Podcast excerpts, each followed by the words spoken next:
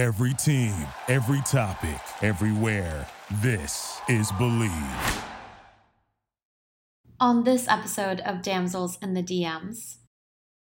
And then in the mean in the my spare time I was auditioning and doing things like that. But the thing that clicked in me was that life is far too short. Now now I'm remembering this and I'm telling myself this again. Life is far too short to be doing things that you don't want to be doing. Do you know what I mean? And and um I know myself, I always, even still now, but I've always put people how they feel about something. I've always put that uh, um, ahead of how I feel about a situation. Um, but I, that that moment there, I was like, no, I need to go and I need to do this for me.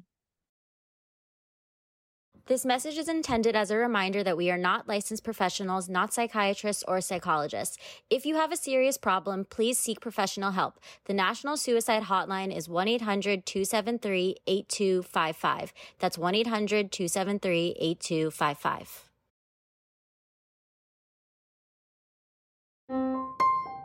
There's some damsels in the DM. Yes, queen. Tell us what's the vibe. Uh-huh. What's the vibe? There's some damsels in the DM. DM? Please tell us what's the vibe. DMs, DMs, yeah we see them, yeah we read them. DMs, DMs, we don't need them, we just leave them. Please. Yeah. It's going down in the DMs. Bye. Hello, everyone, and welcome to another episode of Damsels in the DMs. I'm Lauren. I am Ash, and we have some new backgrounds behind us because I know Ash has really cracked down on the podcast. The boss is back, and she's instilling some uh, white backgrounds over here, but it's a good thing. It's a good thing. We're gonna get some cute reels for you guys. We're gonna look so cute, and you're gonna be like, "Wow, who are they?" They're just so clean and Ash, so. apparently you mandated gold hoops too, because we're matching. Know what? It just happened. It, it was telepathy. Yeah, you only white backgrounds and gold hoop earrings. Lauren, how are you? I'm good. I'm done a year of grad school. That's insane. And so far have passed all my classes, so that's great news. And I, I wouldn't expect anything less. Thank you so much. And I mean, these episodes, they're going to come out like a little bit disjointed from when we recorded it. But just, you know, for the record, I'm heading to Cannes tonight to bring you our big We Audition episodes. So you guys will have heard these already by the time they come out. But you know what? Now, now you get to hear the the real anticipation and excitement of me getting ready to head over to go do it in person. But yes, I'm excited. I can't believe that I survived a year of living in New York. I mean, it hasn't been like full year of me being here, but it's all good. It's all good. Um, I can't complain. Do you think you're going to stay in New York um, once you're done with grad school, or do you think you're going to come back to LA? I think I'll probably come back. It sort of depends a lot on like what Brian's job does too. But I like I could see my New York time being more extended than what I originally thought. But honestly, lately I've just been living in like a era of spontaneity and just like knowing you really can't plan for everything. And that's kind of okay. I'm trying to develop more of like a peaceful mindset where, you know, things don't always go according to plan, but that's okay. I feel like I have usually been having a more peaceful mindset, like very laid back, whatever happens, happens. But this uh, school that I am going to, they're just, I guess the way that the French work is also very laid back, you know, Mm-hmm. kind of be personality types where everything's whatever, it'll happen when it happens. You know, 20 business days, no problem. We'll get back to you. And I need an answer now. I'm leaving for Paris in less than a month. Uh, or no, actually, I'm leaving in a month. And I need a student visa. And I haven't gotten that. I haven't gotten anything. And I just feel like now I'm just I'm gonna leave it up to the gods to have everything done by the time I leave because I'm stressing the fuck out. it's really funny how this is going to go for you because it's like you moved to America, you weren't really an American. Now you've like kind of become an American, and now you're going back to Europe kind of as an American. And it's going to be really interesting like how you adapt to these cultures. I feel like you've gone so much shape shifting. You know what's funny is that I'm gonna be that girl that's like, yeah, I'm from LA. because The because people that you used to hate. the grass is always greener, right? Like I go back home to England and I miss Americans. Like I crave American people. I miss LA. I'm like, yeah, I'm from LA and I try to put on my accent a little bit more. And then when I'm here, I'm like, ew, America sucks. I'm from England. Um, yeah, putting in my accent a little bit. But then now I'm going to Paris and I'm like, oh, which one do I want? I'm like, mm, I like LA more. Actually, Paris, like they they love Los Angeles and they love like Really? Los Angeles and palm trees and all of that. But yeah, no, I'm very excited for this Paris move, but equally very sad because LA has become a home for me for what, Yeah. years, and it's gonna hit my five year anniversary the day that I get to Paris. So sad. We'll Yeah, back. it's interesting because I feel like when I've come back to LA, it's like more stressful because a lot of times it's like a lot of work things that I have to be doing while I'm there.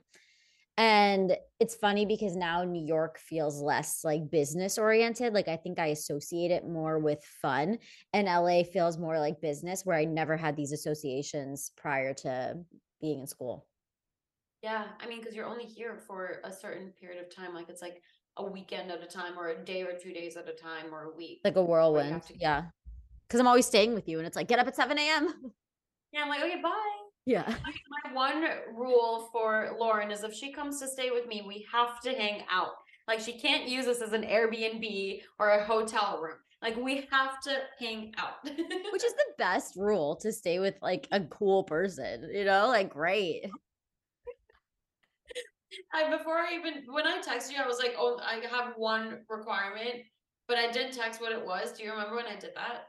Yeah, and it would, like took forever. I feel like you always do this. You'll say something like so ominous. Like even with this episode today, you were like, "Can you hop on earlier?" And I was like, "For what, Osh?"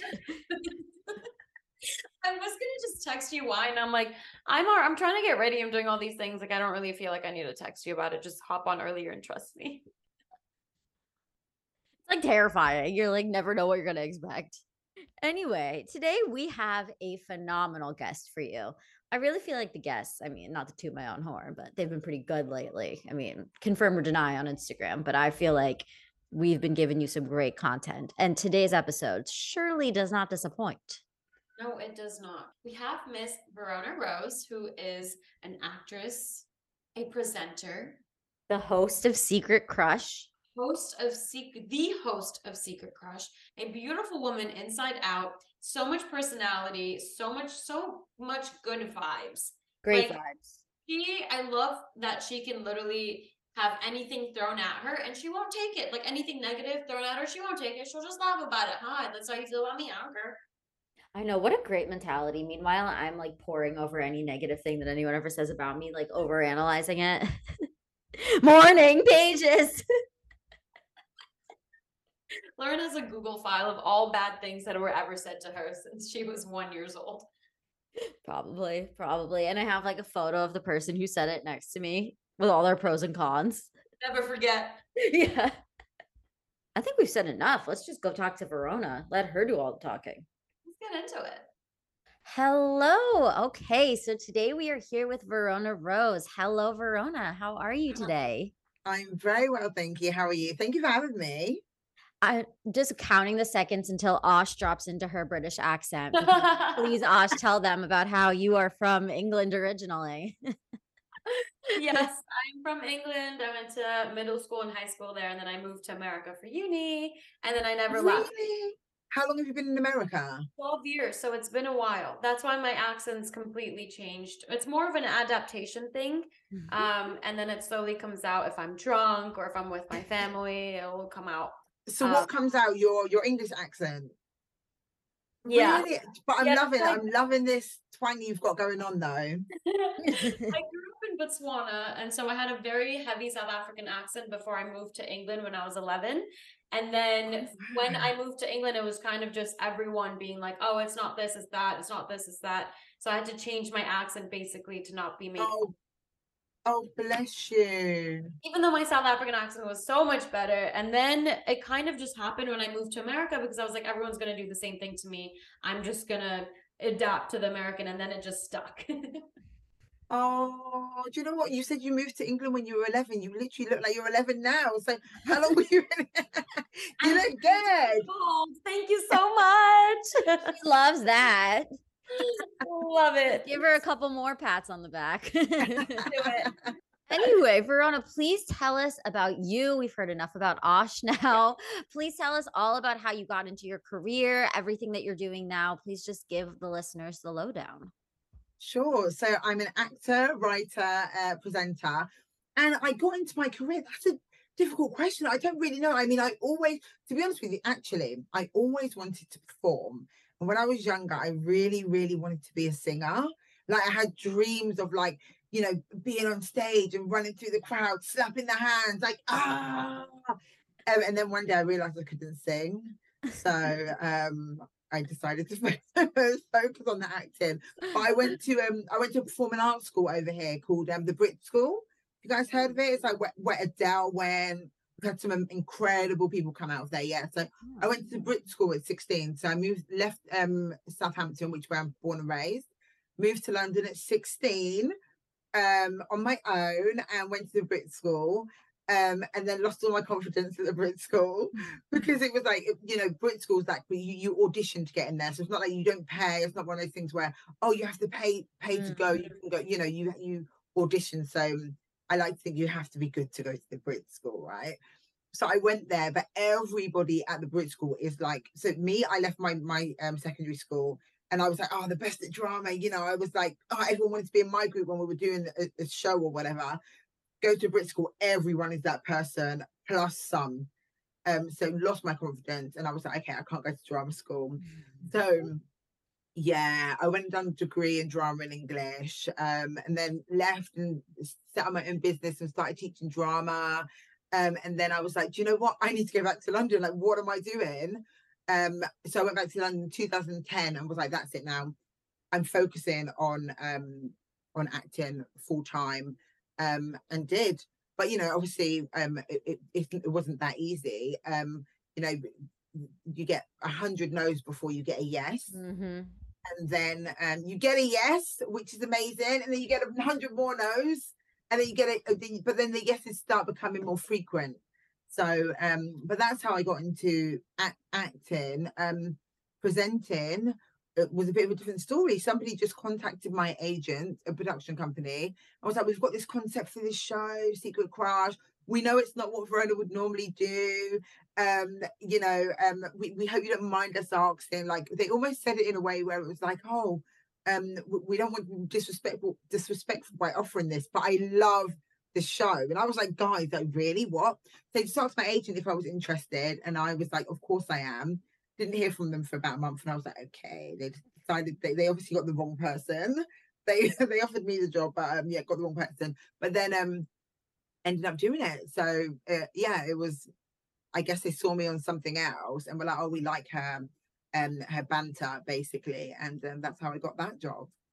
For listeners who don't know, can you tell them what Secret Crush is? Sure. So Secret Crush is a show. It's on. It's so in the UK. It's on ITV2, and in the states, I think season one is on Discovery Plus, and it's a show about. um So, say for example, one of you guys has has a crush on a co-worker, on like um your, your dentist. You'll bring them onto the show, and you'd say to say to me, "Look, I've got a crush on this person. I like them because of this you know all of these this number of reasons and then um I'll send you on a date with them. You surprise them. They have no idea you who's brought them there. You surprise them, let them know you're my secret crush, and then um go from there. Sometimes it works. Sometimes people leave crying.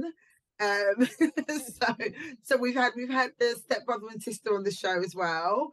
So um yeah, but that's the show. The show is um a dating show for people that have a crush on like on a friend or colleague.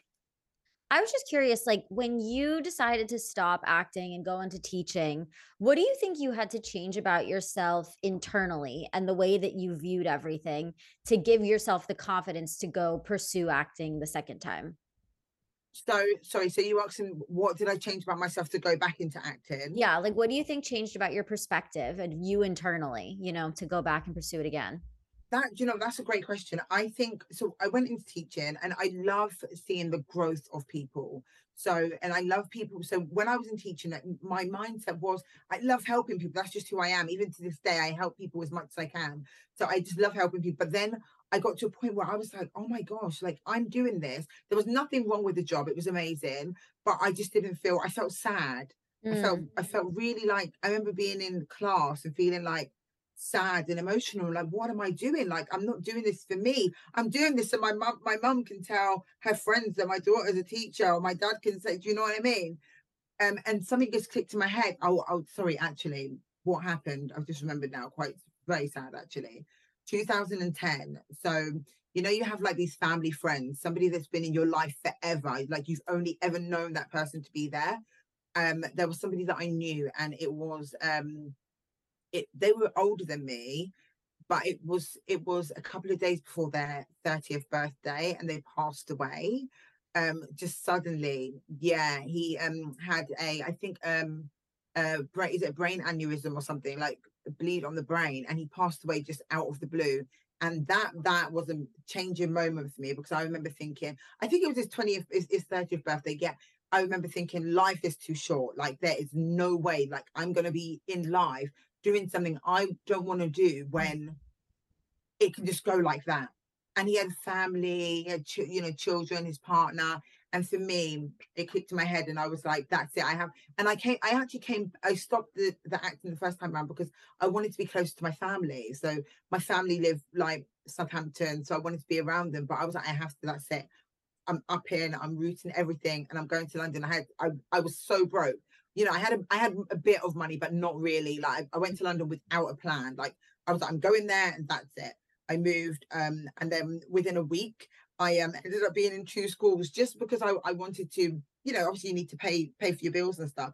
So I was in two schools doing um after school um acting classes for the children and PPA cover, yeah. So and then in the mean in the my spare time, I was auditioning and doing things like that. But the thing that clicked in me was that life is far too short. Now, now I'm remembering this, and I'm telling myself this again: life is far too short to be doing things that you don't want to be doing. Do you know what I mean? Um, and um, I know myself. I always, even still now, but I've always put people how they feel about something. I've always put that uh, um, ahead of how I feel about a situation. Um, but I, that that moment there, I was like, no, I need to go and I need to do this for me. What a hustler, because that is that speaks a lot to your character to go and get part-time jobs teaching acting. You know, like still doing your dream job. Like you're still Yeah. acting you're teaching students how to act. That's really commendable to you for doing that. Oh, thank Question- you. Yeah, my question to you is do you connect more to hosting or to acting? Oh, to acting. Yeah. definitely to acting. But I think with the hosting, um, I'm being a heightened version of myself. So I feel like I'm still acting a little bit, if that makes sense. Yeah. Um, even though it's not scripted, you know, I'm I'm just um improvising Totally. the majority of the time. Um, but yeah, definitely acting. Like for me, acting is above not like not relationships and stuff, but acting is above everything for me. I Although I love I love the hosting. I think that there's really something about the British training that makes you want to pursue acting more, like makes you fall in love with it because I I studied at the British American Dramatic Academy and I remember like right before I went to London to study it, I was ready to give up acting. I told my mom that I was going to pursue a career in politics. And then when I went over to London and was studying acting there, they were so strict about it. Like the program was so hard. Even if you called out sick, they would come to the house that we all stayed in to come Wow. find you and like actually see if you were really sick. Like it was so wow. intense. But you know what? It instilled in me that like if I really wanted to pursue acting, I had to bring that same intensity to the craft. And I think that the schools in London do a way better job of that than they do in the US. Like I don't know about you, Ash, but I feel like in America, the training that I've had here, even when I was in college, like I don't think it gave me that its same drive the way that the English teaching does. Yeah, I definitely coming from high school, right? Like everything is so rigorous in England. Like it, they, you're very diligent as a worker, you're you have all this pressure on you. But when you come to America, like for example, college, like they were just so hands. I think it's also a good thing to be super hands off because it teaches someone to have more responsibility Mhm. because the English way is to literally, you know, like force feed you and hold your hand and like take you here, take you there, take you there. Like this is exactly what you need to do. If you don't show up, we're coming to your door to make sure that you're actually sick. In in America, it's more like hands off, like you're responsible for your own shit. If you don't show up, that's on you. That's, you know, like you need to figure it out. So I think there's two things. I think both have pros and cons. Yeah, yeah. No, that makes sense. I sense. agree. I agree. So when you decided to pursue the show, did you feel like you had a moment where you were like, "Oh my god, am I still going to be acting? Like is this going to take away from my acting career?" Or were you really able to put yourself into the personality that you've become on the show right away? So um I so actually this the first season was filmed in lockdown. So Wow. we were all at home initially. So for me, it was like, oh my gosh, this is amazing. I'm going to be out of the house. London's lockdown. So we had a lot of people coming from like up north where they were fully on strict lockdown. They had no shops open where we had at that moment we had like um shops open and things. So a few things open. So at that time, for me, it was just like, oh my gosh, I'm going to get out of the house. Oh my gosh, I might get COVID, but I'm going to be out of the house. This is, do you know what I mean? So, so um, I think I was able to throw myself into it. I did have a chat with my agents, and my agents do say to me quite have have said to me in the past that um you don't want to you don't want to muddy the water too much, right? Because I get I've been asked to do quite a few like um like reality shows um in terms of like say say um I, I won't give too much away, but like say like to do with dancing or to do with different things. I've done a dancing a dancing reality show, but there's certain shows my agents have been like it's too far reality. If you want to be an actor, Mm. um, you don't want people to be like, what is she? And I've had people, I have, at first I was like to my agents, no, but I want to do it all. I'm just a creative, I'm a performer, that's what I am. But I had someone contact me recently saying that they they're putting a pitch deck together and they've had interest in it. They've put it together and they've been asked to um give a couple of names. And there's a character in it. She's like, oh, the character is, is very gritty and she's like this and like that. I don't want to offend you, but are you interested in doing something like that? Because I know you do a lot of comedy. And I'm like, I'm an actor. Like comedy. I I took the comedy path because I wasn't booking work. So I was like, maybe if I try to pigeonhole myself, I'll start booking work. So I was like, let me focus on the comedy. Um. So um. Sorry, I know I'm waffling on here. No, uh, no, I uh, love it. I'm answering your question, but are. um, but um, yeah, sometimes there is that internal. Is this the right thing to do? What should I? Because people do people see me as an actor? What do people? People don't know where to place me, you know. Um, and I spoke to an actor. He he lives in he lives in Hollywood, and he's doing very very well. A friend of mine, and he he said to me, um, he said to me, I I actually asked him about this show that I asked. So I said to him, look, what do you think? My agents gave me this advice. What do you think? And he said, listen, babe, it's great because obviously these these shows give pay good money. You can pay your bills, you can do what you want to do, you can live your life. But also, if you do want to be taken seriously, may, maybe you need to not do so many of the, those things, you know. So um, Yeah. there is sometimes that back and forth with yourself. So with have. Are you still what's going on with Secret Crush? Are you still a host for them or are you kind of moving more into now doing acting stuff? No, so acting is my thing, but Okay. Secret Crush, I still I'm still hosting Secret Crush. Um it's aired at the moment, still airing at the moment as well, and 40 episodes. But um yeah, it's not it's not that I'm moving into acting, it's that um I moved into hosting, I guess, or presenting from the from acting, yeah.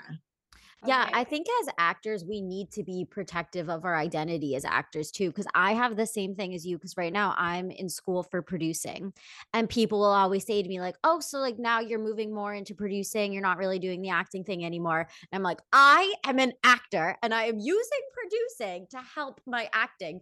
But I think people are like, oh, whoa, whoa, whoa. Like I wasn't trying to criticize you. But I think it's like actors, like acting is so integrated into our identity that when Yes. people start to say like oh are you moving away from it are you moving into this like we feel so protective because it is such a big part of us Yeah, yeah, never, never, definitely not moving away from it. But if there are other opportunities that present themselves that can help me build my profile even more, then I think that over here, like I was watching something, um, I started watching this show on um Amazon. It's on Amazon Prime. It's a really, really good show. It's got loads of um, it's got actors, but also like um artists, uh, singers, rappers in it.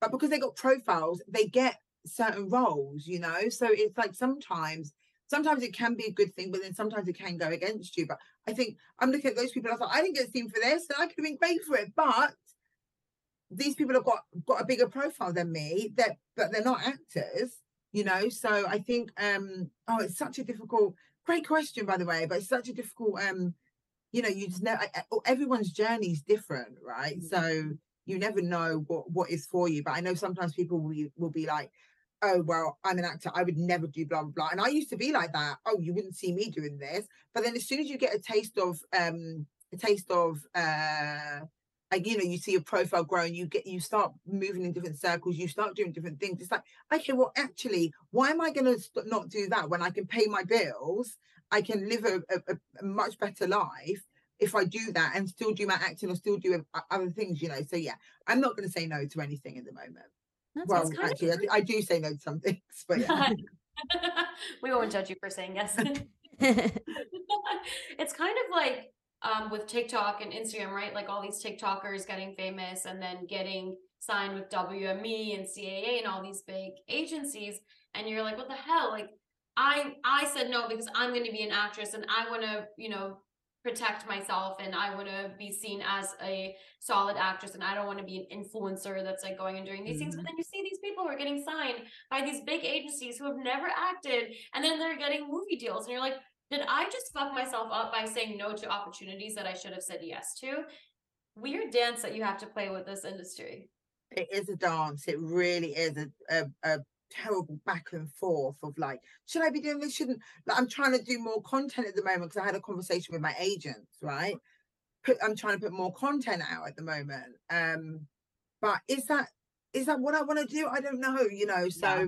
just like you're saying, it really is. But then sometimes I think the way things are moving, maybe it is a good thing to just build, you know, to to to build your profile and and have um some kind of influence because then you're going to get other opportunities. But then there's this thing like I feel like like you're saying this dance like um with actors we want we want to be true. I want to be a true actor. I am an actor. I'm trained. I'm I'm this. But then are we sometimes shooting ourselves in the foot? And like you're saying like um missing out on opportunities because we want to be just an actor and I want to show that I'm a serious actress. It works for some people, but for some people it doesn't.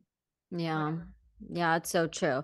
I even have classmates who talk about like because I'm in film school and they'll be like, "Oh, I love to use non-actors because they're more natural." Like and that makes me want to like beat my head against a wall, you know, because I'm like actors are trained to be natural, but sure, use a person off the street, go ahead. Yeah. but what yeah. are some of the challenges that you've had in pursuing this crazy career and what were some ways that you overcome them to get to where you are now? Um, okay, so some of the challenges, I guess, like I'm from a um, you know, my parents worked very, very hard, but I'm from a working class family. I've got five siblings. Both my parents worked very, very hard.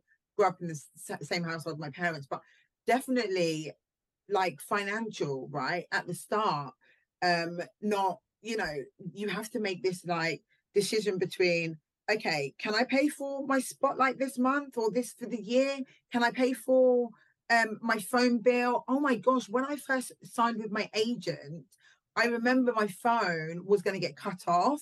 And I was like, and I wasn't going to have my, ex- can you imagine? My phone was going to get cut off. And also, um, my, I couldn't pay for my spotlight. And I was like, I've literally just signed to a massive agent and I'm not going to be able to pay for my spotlight. Like, what do I do? What, where am I going to get the money from? What am I, do you know what I mean? What do, what do I not pay to be able to pay for that? So they're big challenges. And, and I think that people don't always understand, like some people that are, are from um, a, um, a more well-to-do family, they don't understand the struggles of somebody that's not.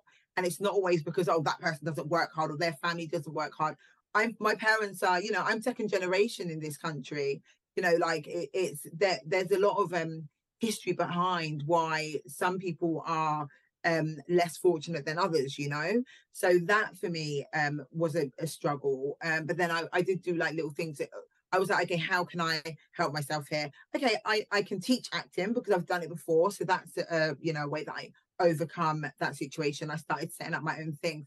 But having said that, it's quite funny because I've just set up a new acting school now. I've got so much more experience than I had um 13 years ago when I was doing it. But yeah, now I've questioned myself, am I even the right person? How can I be teaching someone how to to act? But yeah, I did it 13 years ago and I I didn't question myself. Um imposter syndrome is another one, you know, we all have that, right? And we mm-hmm. all have that and we're like, am I good enough? Have I been given this? There's this thing now, you know, where um here where they've tried to push like diversity and you make sure you've got a black woman or a person of color or this or that you might book a job and sometimes this whole thing going through your head, have I just booked this job because I'm black?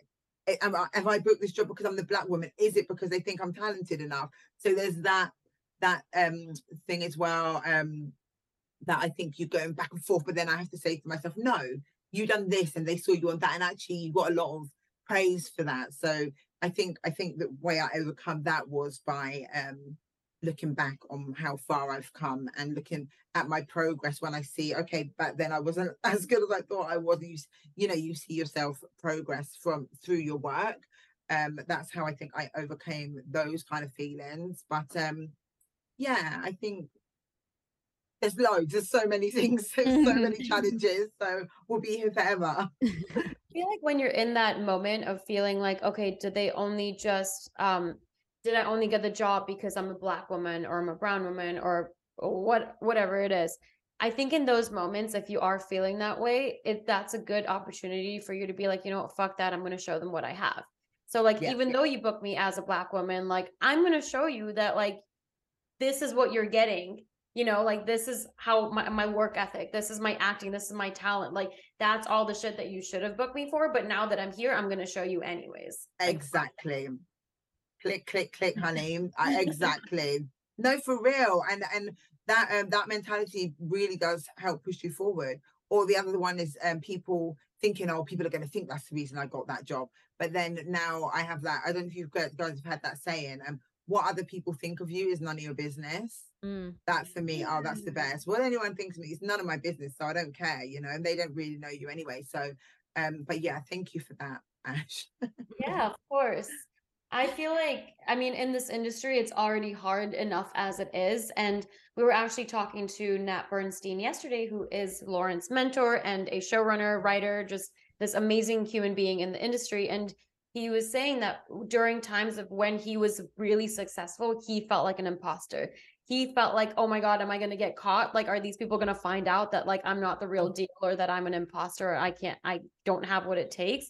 Which is Mhm. insane because you see all these successful people and you think, oh, they got it, like they figured it out, you know, like, but they even they haven't figured it out, and at Yeah. this level of success.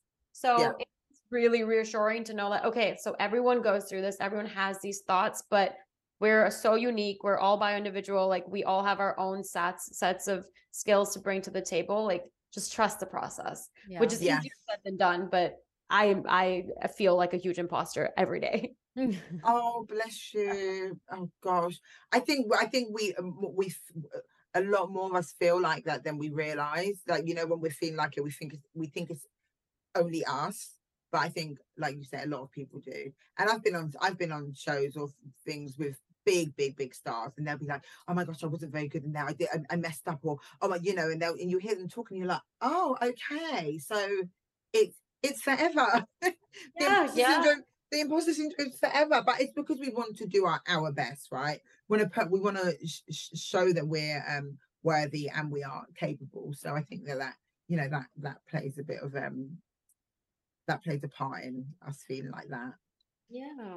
Well- How the industry over here has changed because, like, in America has changed a lot because there's a writer strike going on. Yeah. Um, now it's like you know, there's not. It's very slow because of the strike and then COVID and all of these things that have snowballed into where we are today. Is it kind of the same thing that's happening in England? As in the strike over here. Yeah. No, there's no strike here at the moment that I that I know of. I mean, no, I mean, unless I've been sleeping. Um, but I I was in um LA um for the whole of March and part of April, and that was all everyone was talking about. There's going to be a writer's strike. This is happening. This is happening. Um, but I think it's needed. From um, I mean, because yeah, it's needed, and we need to all um uh stick together to get things changed, right? Make make yeah, make a change. Yeah, I was just curious if it was like it worked the same way in England, you know, if writers were on the same like gig to gig basis or if they were salaried how they used to be a long I think time it's a different union there. I Because think I it's, think like, it's for the union, like dependent on the union that you're in. Because are Yeah. you a member of SAG, Verona? no, I'm not. No. Yeah, so it's different. I want to be. Yeah, it's But different. they We've have got SAG the Writers Guild. Um, no, uh, not that I know of. But I mean, the thing is, is I, I'm, I write, but that's not like my my main bag. Do you know what I mean? So um I gig to gig thing for me, anything I've done has been gig to gig basis. I don't know for other people because like that's not my kind of um I started writing because I needed to create characters for myself and I needed to um create opportunities for myself. So that's why I started writing. And then I just ended up being in some amazing rooms um off the back of that. And I had something commissioned from that as well. Um so um I don't I, I I don't really really know if that makes sense because I'm not I'm yeah, not no, conventional writer if that makes sense. Yeah, yeah. Yeah, no, totally. Um, yeah, I was just curious because I'm like, I wonder if it's the same thing that's happening over there, or if it's, you know, even after COVID, like not even the writer's strike, like if the industry has changed at all in England. Since COVID. Yeah.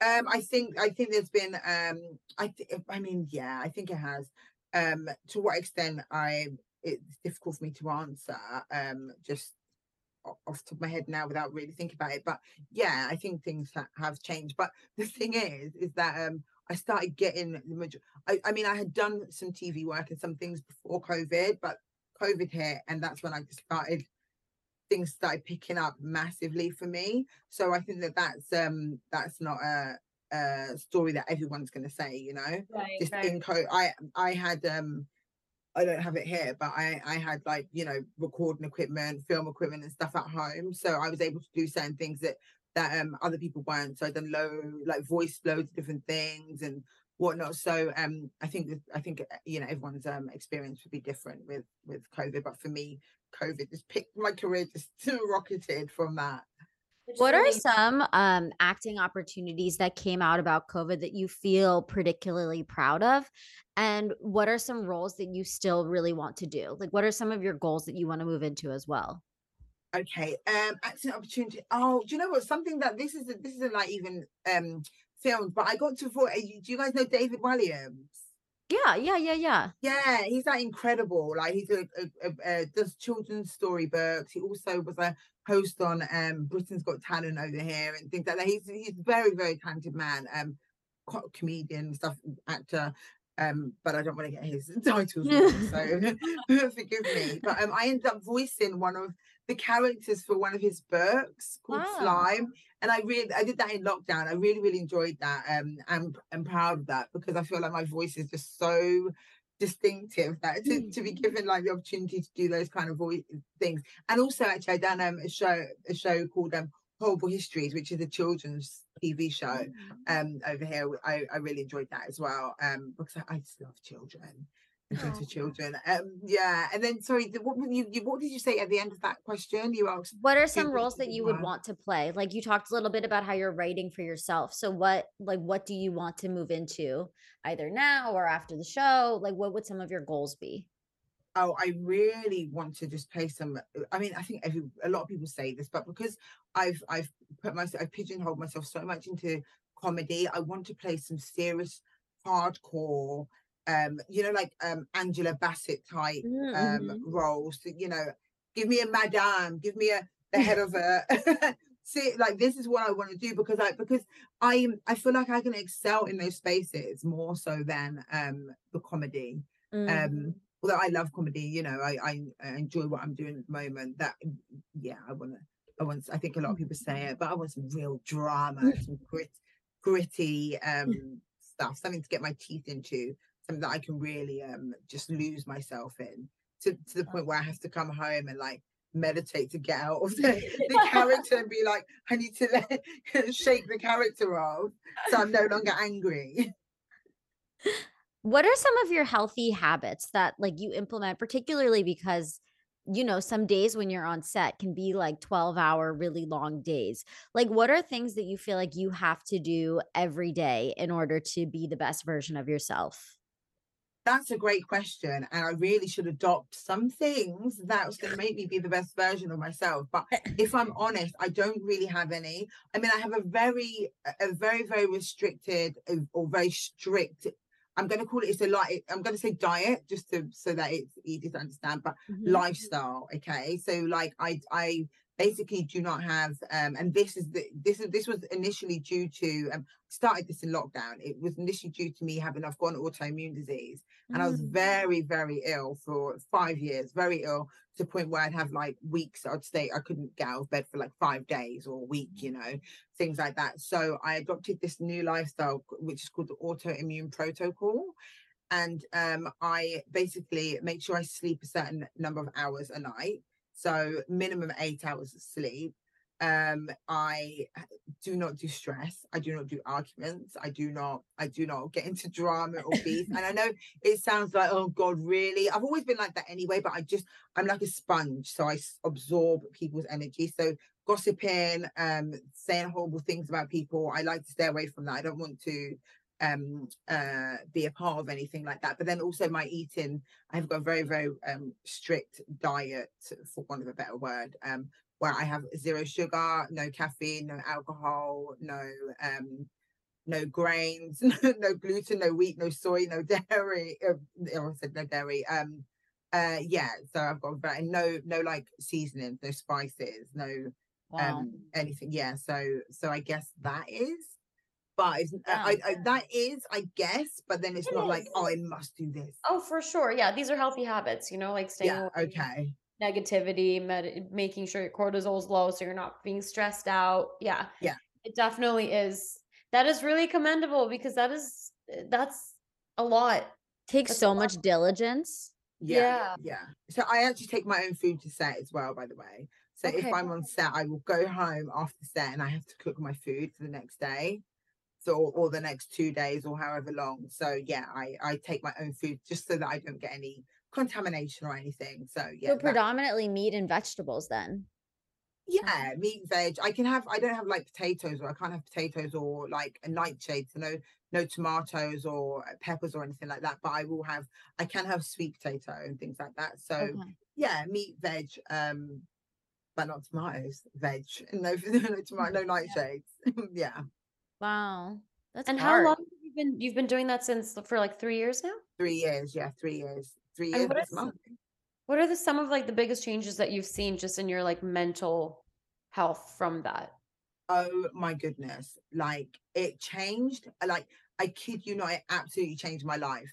I, I I can send you guys some photos of what I what I looked like before. My I had so much inflammation in my face that you can almost see that it was like red underneath. I looked like a completely different person. I couldn't speak properly. So sometimes I look back when I've done it was in certain shows and I'm like, oh my gosh.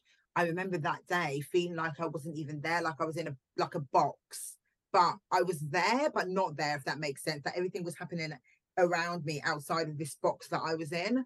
Um, but the first thing that I noticed was this brain fog. So I used to find it very difficult to still happens sometimes now. Um, when it's lady time, right? So I find it difficult to articulate myself like that. I find it difficult to articulate myself and things like that. Um, but the first thing that happened was this brain fog. It lifted off me, and I felt this whole weight like my brain just felt clear like I, I don't even know how to explain it but that was the first thing that i noticed um that i was able to think clearly uh and it just felt incredible and i never realized how how fogged my brain was Was that an immediate um an immediate effect or did it take like a couple weeks for that to kick in?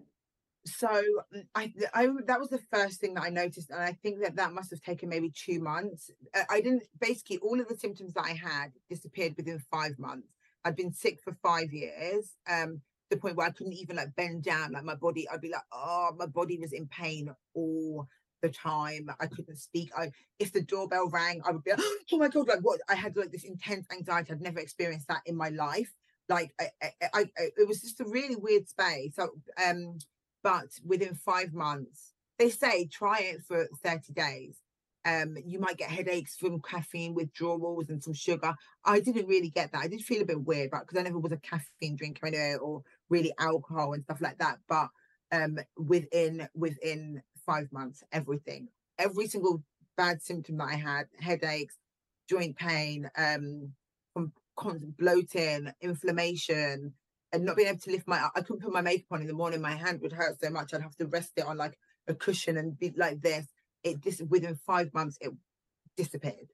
everything Isn't it went. crazy how without medication all of that happens? Like holistic health is so I still take medication though. I do take medication daily, so I don't know if I stop the medication if something would happen. I Right. still kept taking my medication, but the medication didn't help me before, if that makes sense. right. So you were still taking medication throughout the whole when you were in pain and all of that stuff. Yeah.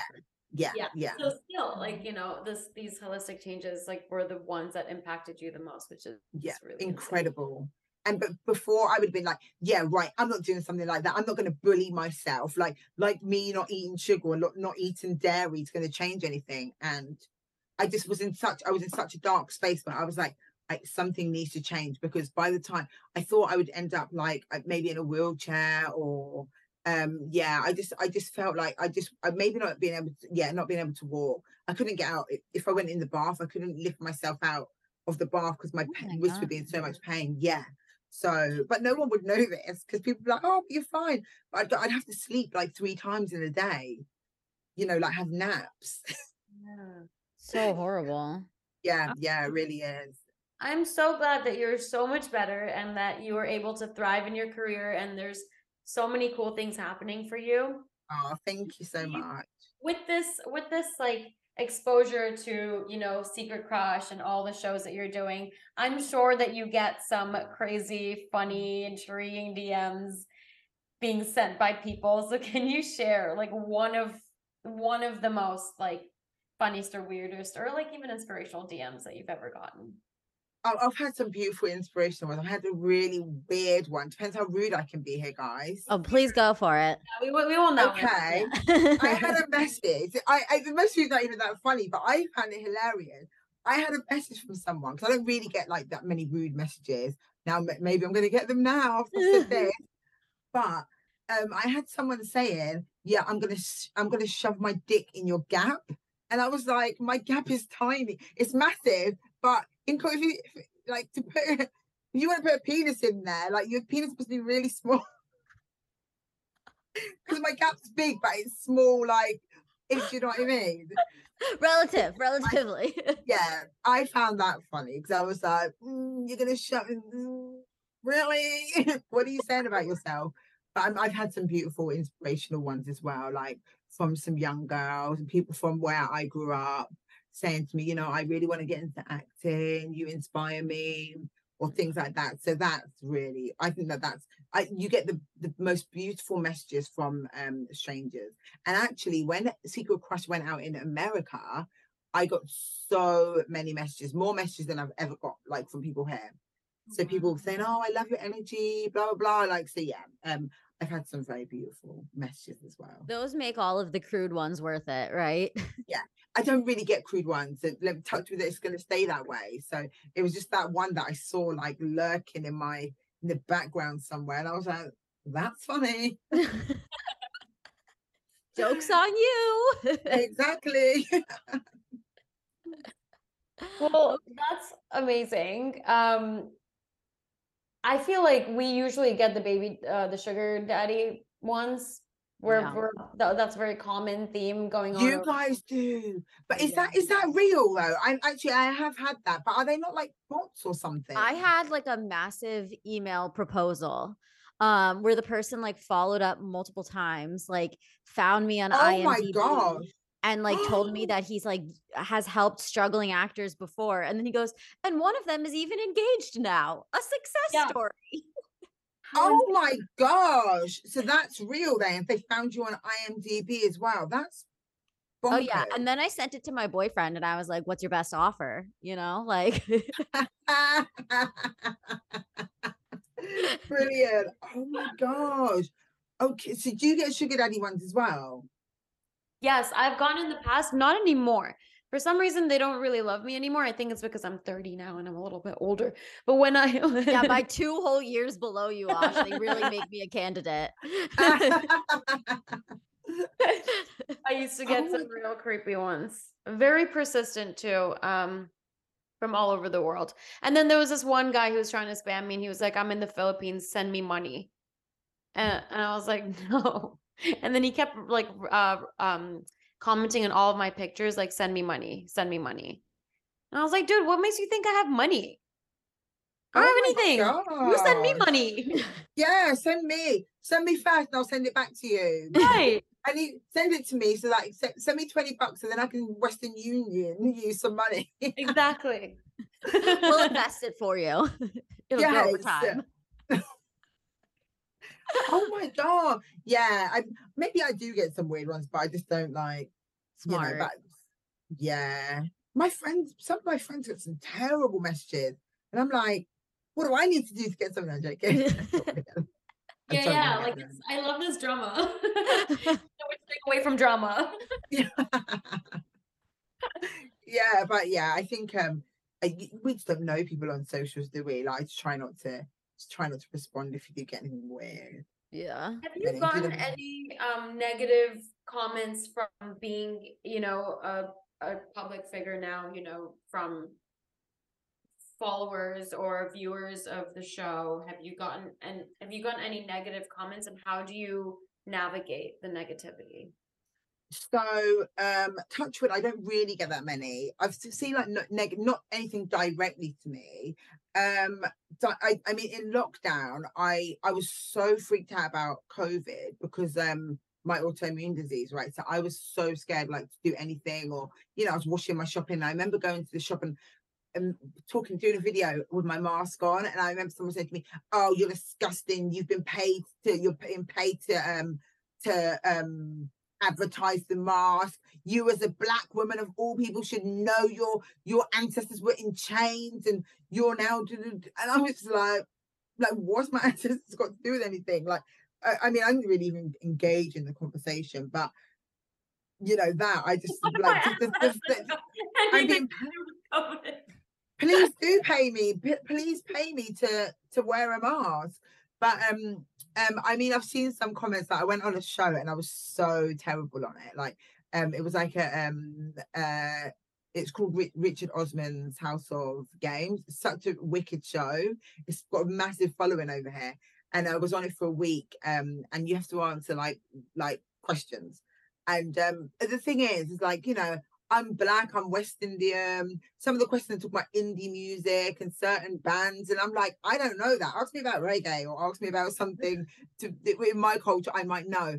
And I, there were some comments where people were just like, "Sh- uh, Verona's thick as shit. Like, why is Verona on the show? I'm like, I'm on the show because I want to get some money, babes. But um, but no, the show was really good fun anyway. But yeah, I've had some of them, and then also I did something. Um, this was when I was much more ill and I had this inflammation, right? Um, and also the illness that I have, um, it makes it difficult to lose weight for people. Like it, your body doesn't know how to transfer food into energy very well, right? So um, I was on something and someone said to me like, "Oh, it was me and another lady." They were like, "Oh, they should be a um, an expert for diabetes." But I mean, I I find the thing is, I'll be honest. A lot of the time, I find it funny. I do find it, and I had another one where that someone said, "Oh, she's like a drag queen. Like, she thinks she's all that." She this was when I was did this thing on X Factor. This is over ten. This is about ten years ago, more than ten years ago. And the people are like, "Oh, like she's like a drag queen." I was like, "Oh, hi guys, that was me on the show. You can follow me if you like." I love that. I love that response. Yeah. Why is it So place just by make like being fun about it. Yeah, but then normally, if reaction from you? yeah, people want a reaction, and they're like, "Oh my gosh, I didn't realize you were going to respond," or "Oh my gosh, like." sorry. Yeah. Yeah. Like what the people are so, okay, what was the X Factor thing? Oh, oh gosh, this was so long. This is I don't know if you guys see our X Factor, but Kelly Yeah. Rowland used this was years ago. Say again. I grew up on Brit- British X Factor. Oh, of course. Sorry. So yeah. So Kelly Rowland used to be on there with Tulisa, um, Louis, and Simon. No, or Gary Barlow, and they did this thing where they did these fake judges. And um, I came out um, when I was younger. People, I had to have a fringe. People, used to- people used to always think I looked like Kelly Rowland. So I went on there as like Kelly Rowland's fake judge, and we all came out on stage and was like surprised the judges. And like, I had to basically act like Kelly Rowland for a bit, and everyone was like, "She's she's disgusting. She's like a man. Look at her breasts." People are But- horrible. People are, but do you know what? For me, I'm like, if you're gonna take time, if you're going to take time out of your day to make someone feel bad about themselves, then you either have got something seriously wrong or you've got something going on in your own life. For me, I can only feel sorry for you. But if you, uh, you do you know what I mean? There's, why would anyone ever want to go out of their way to make someone feel bad? Yeah. So for me, I'm like, I can't take you seriously. So whatever comes out, I understand if I go on something and I do something and I say something that that's out out of pocket or or um people say, oh, she's annoying. Fine, okay, that's your opinion. But if you just want to say something about the way someone looks or Yeah. that's know, not, then that's, just that's on you. Something going on over there. Yeah. exactly. Yeah, that's on you, babe. It was Like Yeah. I've got a big gap. I've got big boobs. I've got, do you know what I mean? Like whatever. So yeah, it doesn't bother me too much. But guys, it doesn't mean start like um trolling me now. Please don't if you're listening. Luckily, we have a good audience and no one is going to come after you because there is nothing to come after. And if they do, they're just jealous. And speaking of Uh, our good audience, they do have a question they would like to hear from you today. Our Oh, awesome. DM of the week asks, How have you handled dating in your own life while hosting a dating show? That's a great question. And I'm going to have a really poopy quick answer because I've been in a relationship for 16 years. Six So, What? yeah, I've been with this, my partner for 16 years. So, you know, I mean, we we do date, but our dating is like sitting on the sofa watching a movie. Wow. 15 years. That's amazing. oh, thank you. Wow, Thank my best okay. friend. I'm going to change that question to how have you navigated um, your relationship through your career?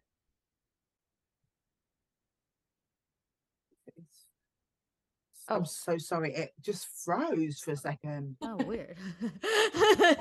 What did you say? Goodness. What was your question? How how is my So how have you um have you been able to have this relationship or handle your relationship um preserve a 16 year relationship while having you know a really busy career um do you know what I think it is? I think being best friends, um, me and my partner are best friends, um, and he's been so supportive of me. So even supportive of me. Um, even if I if I've got an idea or um he has an idea, we work on things together.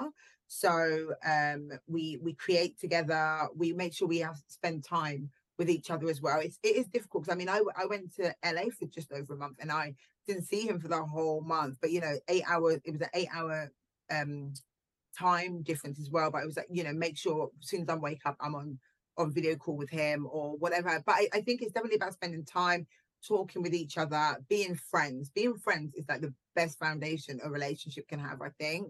And like even because even like we do stuff now and I'm like, oh my gosh, like we're nearly like um a certain age. Um, I'm like, should we be behaving like this? Are we gonna be behaving like this when we're 50, 60? And I'm like, probably yeah and it's fine. I think it's fine to still have that um childlike banter and love and whatnot. So I think I think that we've done it by making sure we make time for each other um when we get time, definitely, and then being open and honest about about um I was gonna say everything, but I know he's not open and honest about everything.